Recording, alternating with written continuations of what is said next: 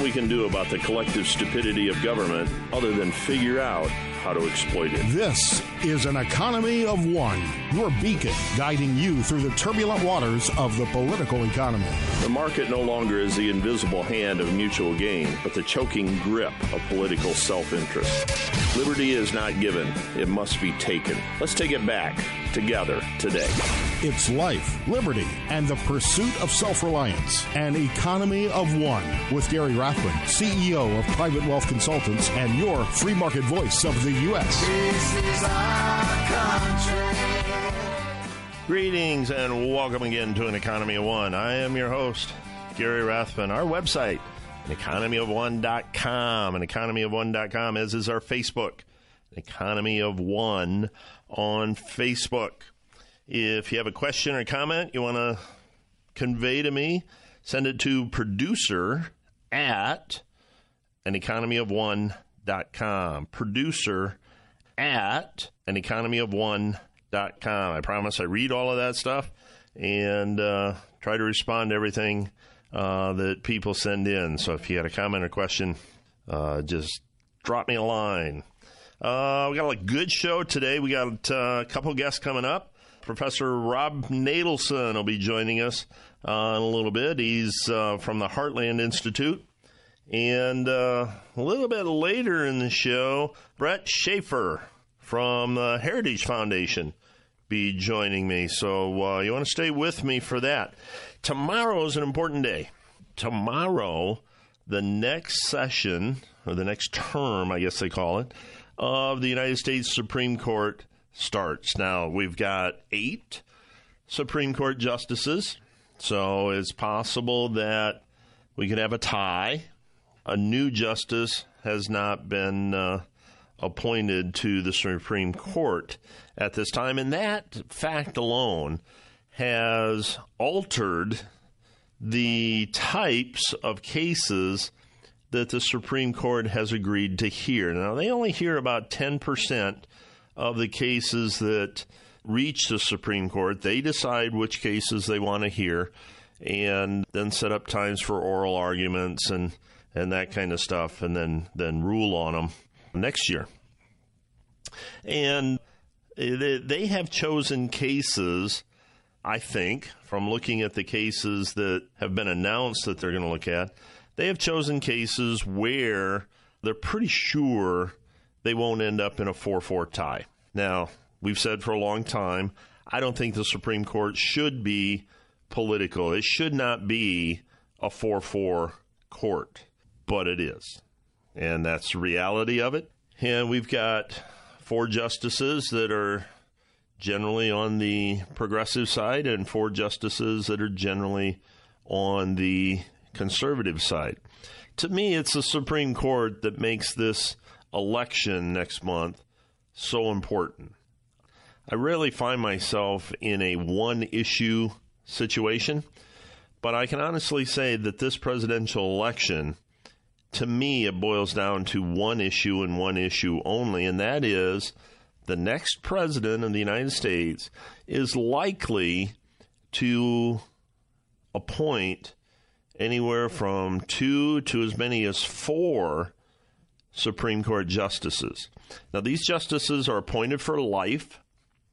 They retire when they want to retire. There's no no limit to how long they can serve on the court. And if more progressive judges are appointed, then that's that's going to going to sway the court or or uh, lean the court to the left, probably pretty much for the rest of my life. And I think that is very important. I don't think that immigration is as important as this. I think it's important. International trade, taxes, none of those issues to me are as important as appointing Supreme Court justices. We've got the oldest Supreme Court we've ever had. These people are living a long time and they're not retiring. So I don't think that when the Constitution was put together by our founding fathers, that they really anticipated people living into their 90s and serving on the court all that time. I know from my experience with my own parents and and other people, um, you know, I tend to tend to discount or question the judgment of people that age. Uh, the, the simple fact is that many people in that category just don't have the cognitive abilities that somebody in their 40s and 50s do, even their 60s.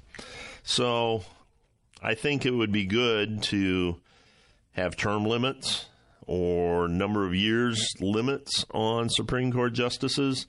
I've even talked to people who suggested that rotate the terms of the Supreme Court justices so that no matter who's president, each president gets to nominate at least one nominee. So uh, I don't think that's a bad idea. That probably won't happen in my lifetime either.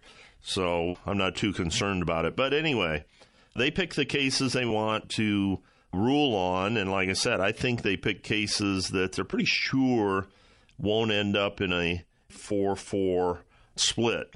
By the way, if a case does end up in a 4 4 split, then the lower court ruling stays in effect. So when, for for things to get to the Supreme Court, there has to be appeals from lower court rulings. So the the last court that ruled before the case goes to the Supreme Court, if the Supreme Court is 4 4, then that court's ruling stays in effect and is essentially the same as if the Supreme Court ruled the same as the lower court. So it's very important. Very, very important. And there's a couple interesting cases that they have picked on. The first is Murr versus Wisconsin. This is a private uh, property rights case, and the uh, state of Wisconsin is telling people who own land that they can't develop land that's adjacent to the property, uh, other property they already own. And this is an important case, I think, because it does involve private property rights. There's another case, Trinity Lutheran Church of Columbia versus uh, and that's about a uh, private school. I think it's a Christian school, religious school, not getting the same grant or uh, essentially a playground product of ground up tires that the public schools get. And uh, they're being denied this simply because their school is part of a religious institution. So, ground up tires on the playground has nothing to do with religion, and that's been going through the courts all the way up to the Supreme Court. One of the ones I'm interested in is the National Labor Relations Board versus SW General Inc., and this has to do with the Constitution and the ability of the president to fill vacancies in government roles and without advice and consent from the Senate. So, this, uh, if you remember this, President Obama filled some uh, National Labor Relations Board positions while Congress was technically still in session. So that's an important case.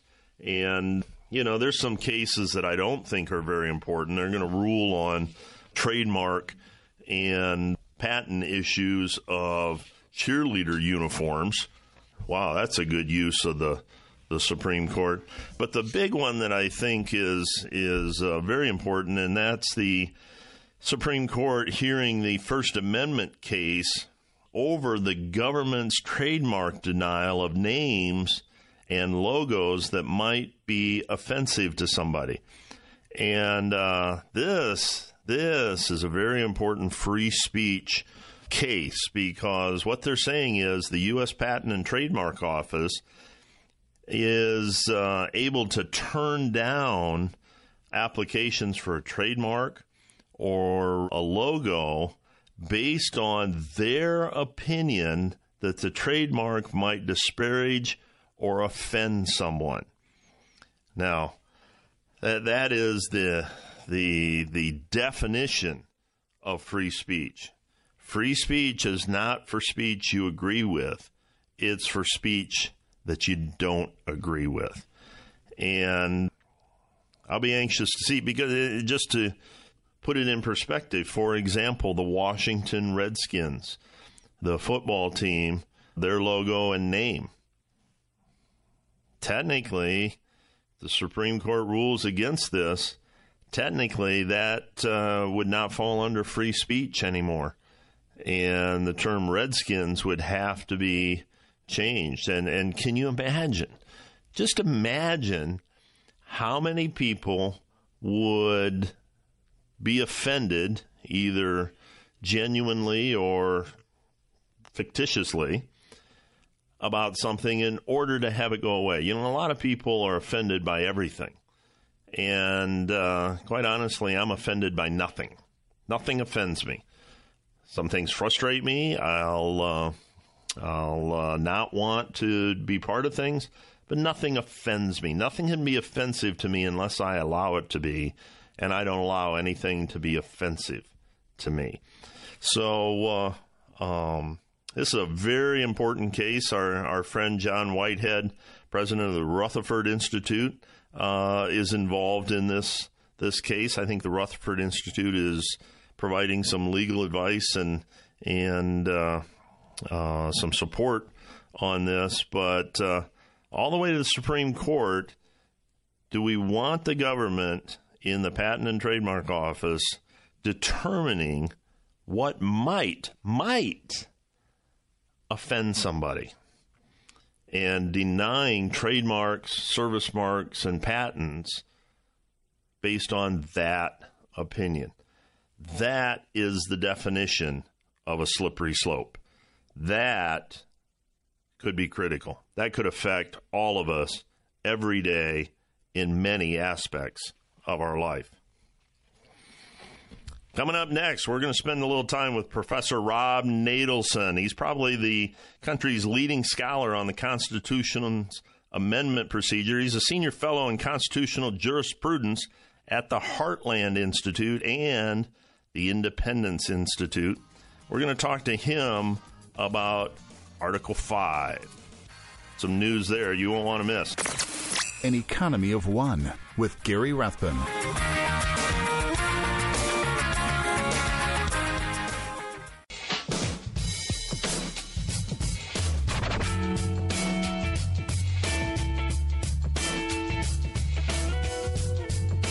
Back to An Economy of One with Gary Rathbun.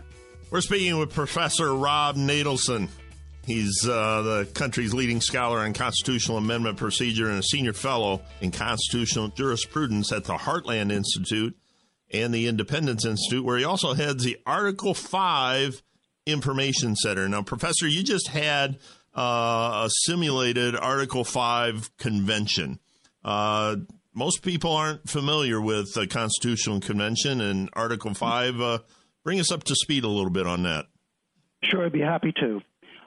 Uh, we were talking before the break about the different ways in which states can check and balance yes. federal power. Yes. They, these ways that James Madison and other founders had laid out, and that the states have used all through the years. But one method they've never used, and that's the one that James Madison uh, called the ultimate constitutional tool that the states had. Article 5 of the Constitution is the part that allows constitutional amendments. And the states have the power to require Congress to call a meeting of representatives from the states. This meeting is not a constitutional convention. That's a misnomer that's okay. been put into our discourse by its enemies. It is given a name by the Constitution. The meeting is called a, a, a convention for proposing amendments.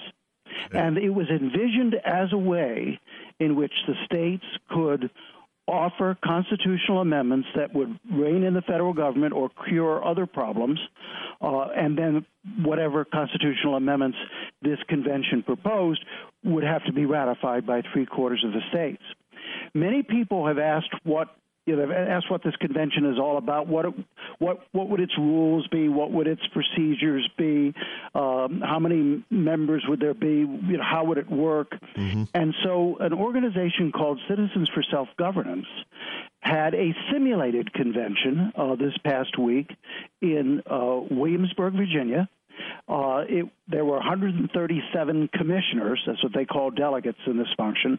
There were 137 commissioners. The vast majority of them were state legislators. Every state was represented.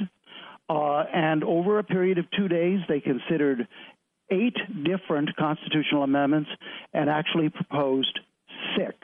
Now, in the real world, those six would actually go to the states for ratification. Of course, this was just a simulation, right. but it told us uh, how this convention would work in the modern world.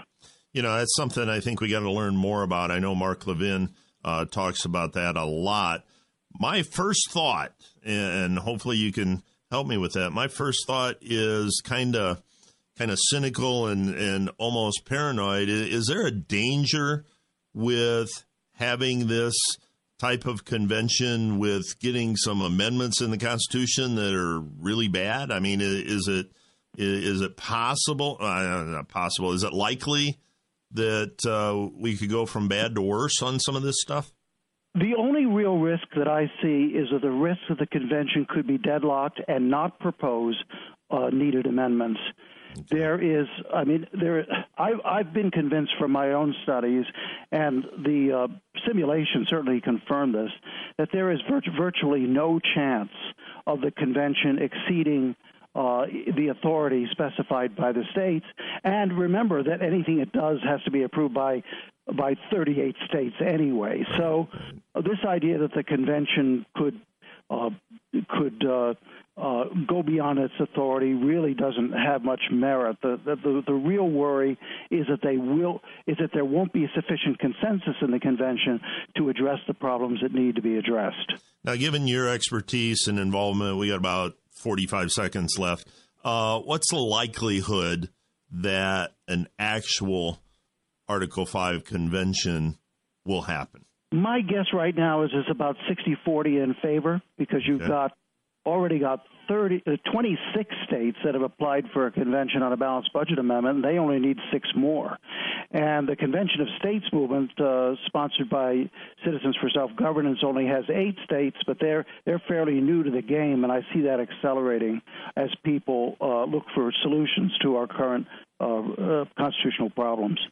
You know, we've been speaking with Professor Rob Natelson, senior fellow in constitutional jurisprudence at the Heartland Institute and author of the book, The Original Constitution, what it actually said and meant. Rob, this has been a real treat for me. Uh, this has really been a good conversation. I got about six more pages of, of notes to ask you questions on, so I hope we can uh, tap into your time again sometime soon. Absolutely, absolutely. I'm, I'm at your beck and call. Very good. I appreciate it, Rob. Have a good evening.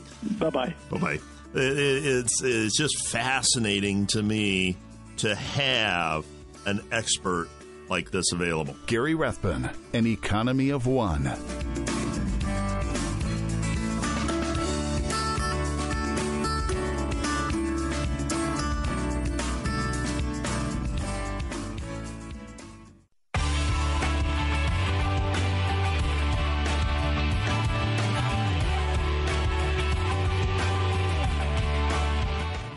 Back to An Economy of One with Gary Rathbun. Joining me now is Brett Schaefer. He is the Jay Kingham Fellow in International Regulatory Affairs at the Heritage Foundation, where he analyzes a broad range of foreign policy issues. He's also editor of the 2009 book, Conundrum The Limits of the United Nations and the Search for Alternatives. Brett, welcome to An Economy of One. Thank you very much. I appreciate you having me on today. Slightly embarrassed by this because I really don't know enough, I don't think, about the ICANN transition. I mean, we kind of hear some headlines that uh, President Obama has given away control of the internet and Russia is going to control it now and China and that kind of stuff. Give us a little bit of background on what ICANN is. I mean, I know it's an acronym, but what what is this? Okay. Well, uh, your listeners may or may not know this, but the U.S. government uh, provided funding uh, through the Department of Defense, a department called DARPA, which was sort of a, a research element of the Department of Defense, mm-hmm. and worked with academics to create the internet in the first place. Uh, first, it was electronic packaging going back and forth, and know, communications, and it was mostly a academic and government uh, exercise for the first part of its existence. In the early 1990s, however, the U.S. government uh, opened it up to commercial participation. And so, for the first time, private sector individuals and businesses, uh, civil society groups, NGOs like the Heritage Foundation could participate in the internet, have websites, and that led to a significant increase in the number of domain names. Uh, heritage.org or whatever your uh, website is for your particular radio show.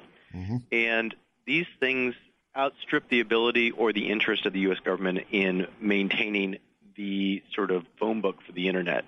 The connection between the uh, name, the heritage.org, and the internet protocol number behind that name that allows computers to talk to one another. So when you type into your browser heritage.org, you reach the Heritage Foundation website and not something else. Okay. So there, there's uh, there's sort of like a hidden um, uh, superstructure behind what is what most people see when they type into their browser that allows them to go from one place uh, on their computer to the place that they want to go in terms of uh, another website. And so they created ICANN in 1998. It's the Internet Corporation for Assigned Names and Numbers to sort of manage this phone book system, at least at the top level. And essentially what happens is ICANN has this master list which says if you type in a .com address, you go to uh, the root server managed by uh, VeriSign, which is the company that handles .com. And from there, uh, it goes to the second level and says um, uh, Amazon.com, and it sends you to the Amazon uh, site so that you can further go back and forth and, and sort of narrow your search so you find out where this um, where the end site that you want to visit actually is. Okay. And so it's very uh, di- um, uh, sort of uh, dispersed system, but at the very top level, it what ICANN does is it sends you to the first place that you need to go in order to find your end website. And so it's an important function. It's one that's essential for the stability and security uh, of the internet, one that's essential for it to happen. And if it got corrupted, for instance, if that if uh, .com disappeared from that, you would not be able to find your .com uh, websites. And so it's it's essential. It's uh, uh, part of how the internet works, and it's uh, now operated by ICANN. But for since 1998, the U.S. government has sort of uh, signed off on changes to that top-level domain name uh, root zone file. The U.S. was doing an oversight function with this and sort of Okay. checking the box and making sure that ICANN did what it was supposed to do, that all the proper procedures were followed when it added uh, uh, top-level domain names to the website, that it uh, instructed where um, uh, those top-level domain names should be resolved to, and make sure that that process was followed correctly so that we did not have interruptions in how the internet worked. And what the Obama administration is proposing is pulling the U.S. out of that um, relationship. And now that is going to be, ICANN is going to be overseen by something called a multi-stakeholder community, which is going to be businesses, civil society, governments, uh, China, Russia, Iran, et cetera, uh, including the U.S. And that entity is going to now oversee ICANN. And so for the past two years, I and others have been working on a process to try and change ICANN's bylaws and make sure that that group, the multi-stakeholder community, can actually hold ICANN accountable.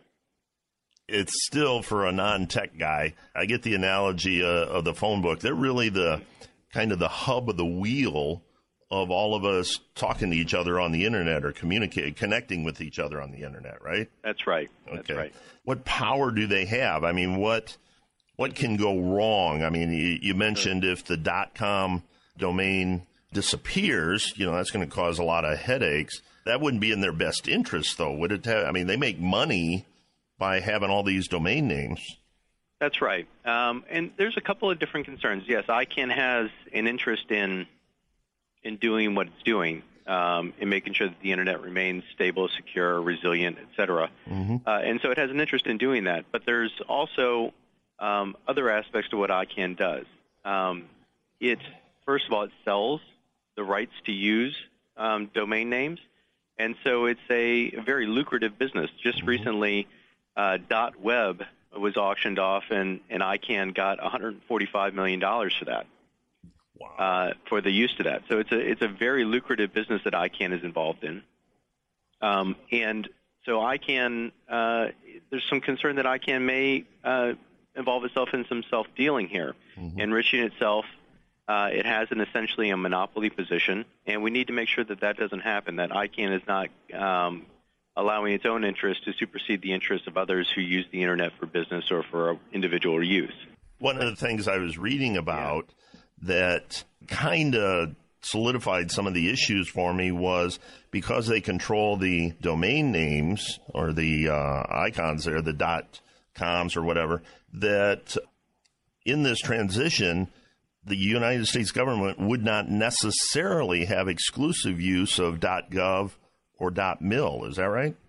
Well, that that's a uh, that's a big concern as well. Um, I mentioned the uh, the financial aspects of this, and you don't want if any of your listeners are are soccer fans. There was an organization called FIFA that became very yep. corrupt uh, and involved itself in you know the individuals of the of the FIFA um, decision makers enriched themselves through their decisions, uh, solicited bribes, and and that's something that we need to be on guard against in terms of the I, of ICANN staff and ICANN board members and we need to make sure that the community can actually uh, adequately see into the institution for what it's doing mm-hmm. and hold it to account if it goes out of line. Um, but you mentioned something else, which is .mil and .gov. Uh, the U.S. government has controlled these domains since they were created. Uh, when the U.S. government was overseeing ICANN, uh, this was taken for granted, right? Mm-hmm. Uh, the ability of the U.S. to uh, sort of control ICANN in terms of being able to uh, rebid the contract for somebody else. ICANN was uh, was concerned that it might not do what it was going to do, and so that was a check on ICANN uh, abusing its position. But going forward, we're going to be just like any other government, and .mil and .gov are just domain names, and the U.S. government does not have a legal uh, ownership of those domain names. We raised this concern uh, repeatedly over the past two years since the Obama administration uh, made its announcement. Uh, but the U.S. government or the Obama administration officials said we don't, we're not concerned about this, and they exchanged letters with ICANN saying, "Hey, if you're going to redesignate this, this is going to impact our national security interests, and we need to be notified about it." And ICANN sent a letter back saying, "Okay, no problem, we'll notify about it, and we don't intend to make any changes without your permission." Um, but that's not a legally enforceable document. That's right. just an exchange of letters. And when uh, and but and so the Obama administration deliberately neglected to get this situation handled before the transition. And I can't understand why that would be. It seems to uh, to me and to other experts to be a pretty important national security uh, concern. Sure. And and so it, yes, it's something that could arise down the road where if ICANN decide to redesignate it and the U.S. didn't want them to, who's going to be able to decide that? It's an open question right now. Now, it, you know, and maybe you can't answer this question, and, and, I don't mean to put you on the spot, but mm-hmm. why would the Obama administration want this to happen? I mean, we, we our, our, government is notorious for wanting to control everything everywhere in our lives. Why, why this thing? Why are they they willing to to open up this can of worms? Uh, for a couple of different reasons. Um, first of all, when this was first, uh, when this was first announced back in 1998, when ICANN was set up, uh, it was supposed to be a private entity within two years, okay. Uh, and it, that didn't happen. And it didn't happen for a very important reason. It was determined that ICANN was not mature enough as an organization to actually assume these important responsibilities. Uh, in 2014, the Obama administration said, "Well, we think ICANN is now mature enough to do this."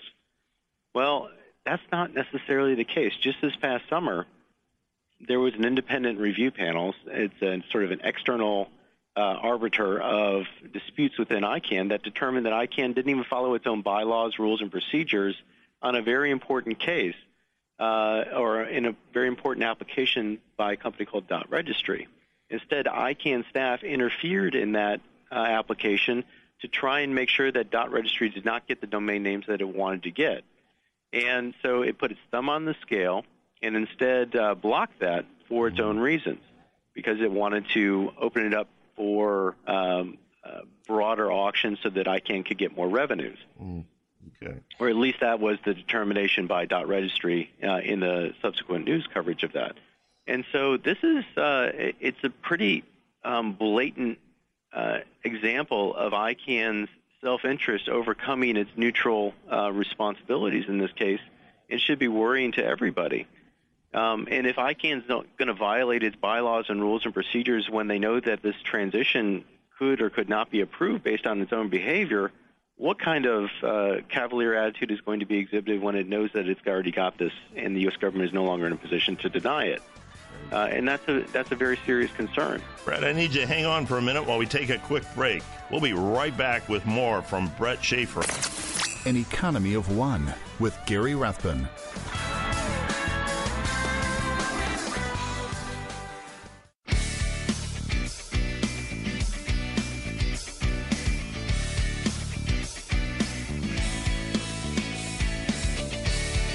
Back to An Economy of One with Gary Rathbun. We're speaking with Brett Schaefer. He's a Jay Kingham Fellow at the International Regulatory Affairs at the Heritage Foundation, editor of the 2009 book Conundrum The Limits of the United Nations and the Search for Alternatives. You know, right now, ICANN is has its jurisdiction in California.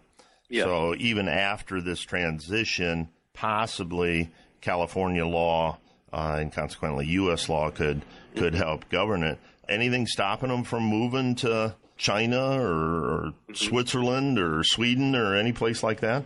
Uh, it's an interesting question to bring up. Um, there are there is a, a, a, provision in its bylaws that says that ICANN's primary headquarters and seal of office shall be in California, and there's something called the Articles of Incorporation, uh, which says that it's a California nonprofit corporation. Mm-hmm. Um, but these can be changed. Uh, now, the, the process for changing them is fairly steep and fairly difficult, but there are a number of, of individuals uh, in a working group inside of ICANN that are just that are right now looking at this jurisdiction issue. And one of the topics in that group is whether ICANN should change its uh, place of incorporation. That is something that could happen. I'm not saying it's likely. It would be uh, difficult.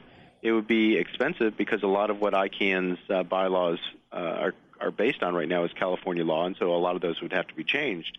But that doesn't mean that countries like China or Russia or Iran or that um, the European uh, uh, internet groups or other uh, interests don't have a motivation to have ICANN move elsewhere, and there isn't uh, an incentive for them to to try and press for a change of jurisdiction. It's something that is not going to be decided until next summer, for at the earliest.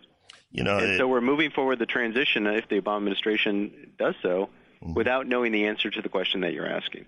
I always kind of smile when people say that things could be difficult and, and expensive. Well, if if China's writing you a big enough check, you can overcome those difficulties pretty easy, you know. So uh, that being said, you know, you have your, your finger on the pulse of this issue and Heritage Foundation.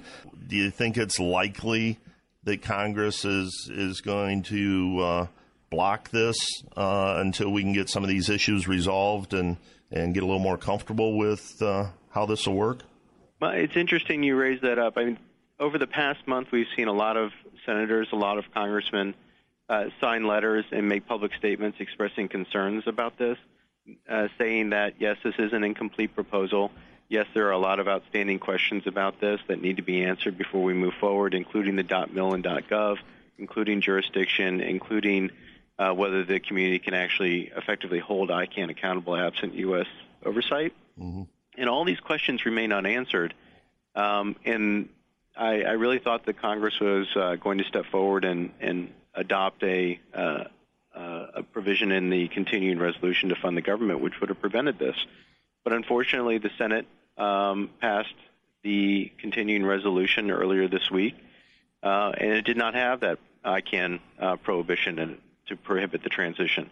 And the House just passed last night their own version that also did not have it. So I think it's very unlikely at this point uh, that Congress is going to be able to do anything.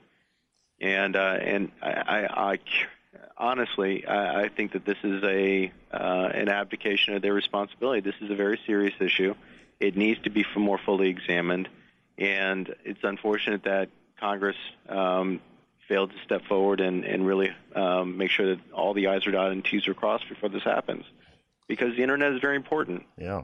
It's important to our security. It's important to our economy. And moving forward with this uh, half-baked proposal is uh, is putting both of those things in danger, and not just in America. Other countries as well depend very much on the internet for their economy, for their freedom of speech. And we don't know whether the internet moving forward is going to be uh, as secure, stable, or the venue for uh, for a free discourse and exchange of ideas that it, we've been we've sort of taken for granted thus far. We've been speaking with Brett Schaefer. He's the Jay Kingham Fellow in International Regulatory Affairs at the Heritage Foundation and also editor of the 2009 book Conundrum The Limits of the United Nations and the Search for Alternatives. Brad, I really appreciate your time this morning. This is a complex issue. I got to got to admit, I didn't know nearly enough about this, and it's been going on for a while, so I feel a little embarrassed by my ignorance on that. But I want to stay on top of this, and I hope we can. Uh, tap you on the shoulder again and, and get some updates. I'd be happy to talk to you about it anytime. I appreciate it. Thanks for your time today. Something else happened this week. It was very interesting. First time it's happened in the uh, Obama presidency. The uh, he vetoed a bill, and Congress overrode it. First time ever. The Senate overrode it 97 to 1, and the House overrode it 348 to 77. This was the bill that uh, allowed families of victims of 9 11 to sue essentially Saudi Arabia. Now, it doesn't say Saudi Arabia, it says sue other countries for terrorist activities. And this is a pretty big defeat for President Obama because a lot of Democrats voted for that. In fact, in the Senate, everybody voted for it except Harry Reid. And you have no idea how much this pains me to say it, but I'm afraid I kind of agree with President Obama on this. I think that this is going to cause America some problems. Now, I understand the victims of 9 11. I understand their families and the need to feel like you have received justice. But turn it around and look at it from other countries' perspective to Americans in their country. What if one of our drones accidentally kills some non military targets? Or even they say that it killed some non military targets. Our people could be hauled into a foreign court or a foreign jail. Our United States government could be sued by other countries around the world, and we taxpayers have to pay that money. Think about this. Think about what it would do to the ability of our president to negotiate, to uh, be able to do what we do in other lands to fight terrorism, to protect our interest. This bill takes away what's called sovereign immunity. And I think that that might come back and bite us. It like I said, you have no idea. You have no idea how much it pains me to agree with President Obama and Harry Reid, of all people. But we got to think about this, people. It's going to be law. Congress overrode the veto, so it's going into law. But I think we could have some problems with this in the very, very near future. So I understand the families of the victims. And I understand wanting justice. I think it's important we sit back and define justice and whether we'll get justice when the shoe's on the other foot. I want you to have a great day. Be an individual, be self reliant, be an economy of one. I'm Gary Rathbun. We'll see you next time. The views expressed on this program do not necessarily reflect the views of this station. Listeners should consult their own financial advisors or conduct their own due diligence before making any financial decisions. Private Wealth Consultants is an SEC registered investment advisor.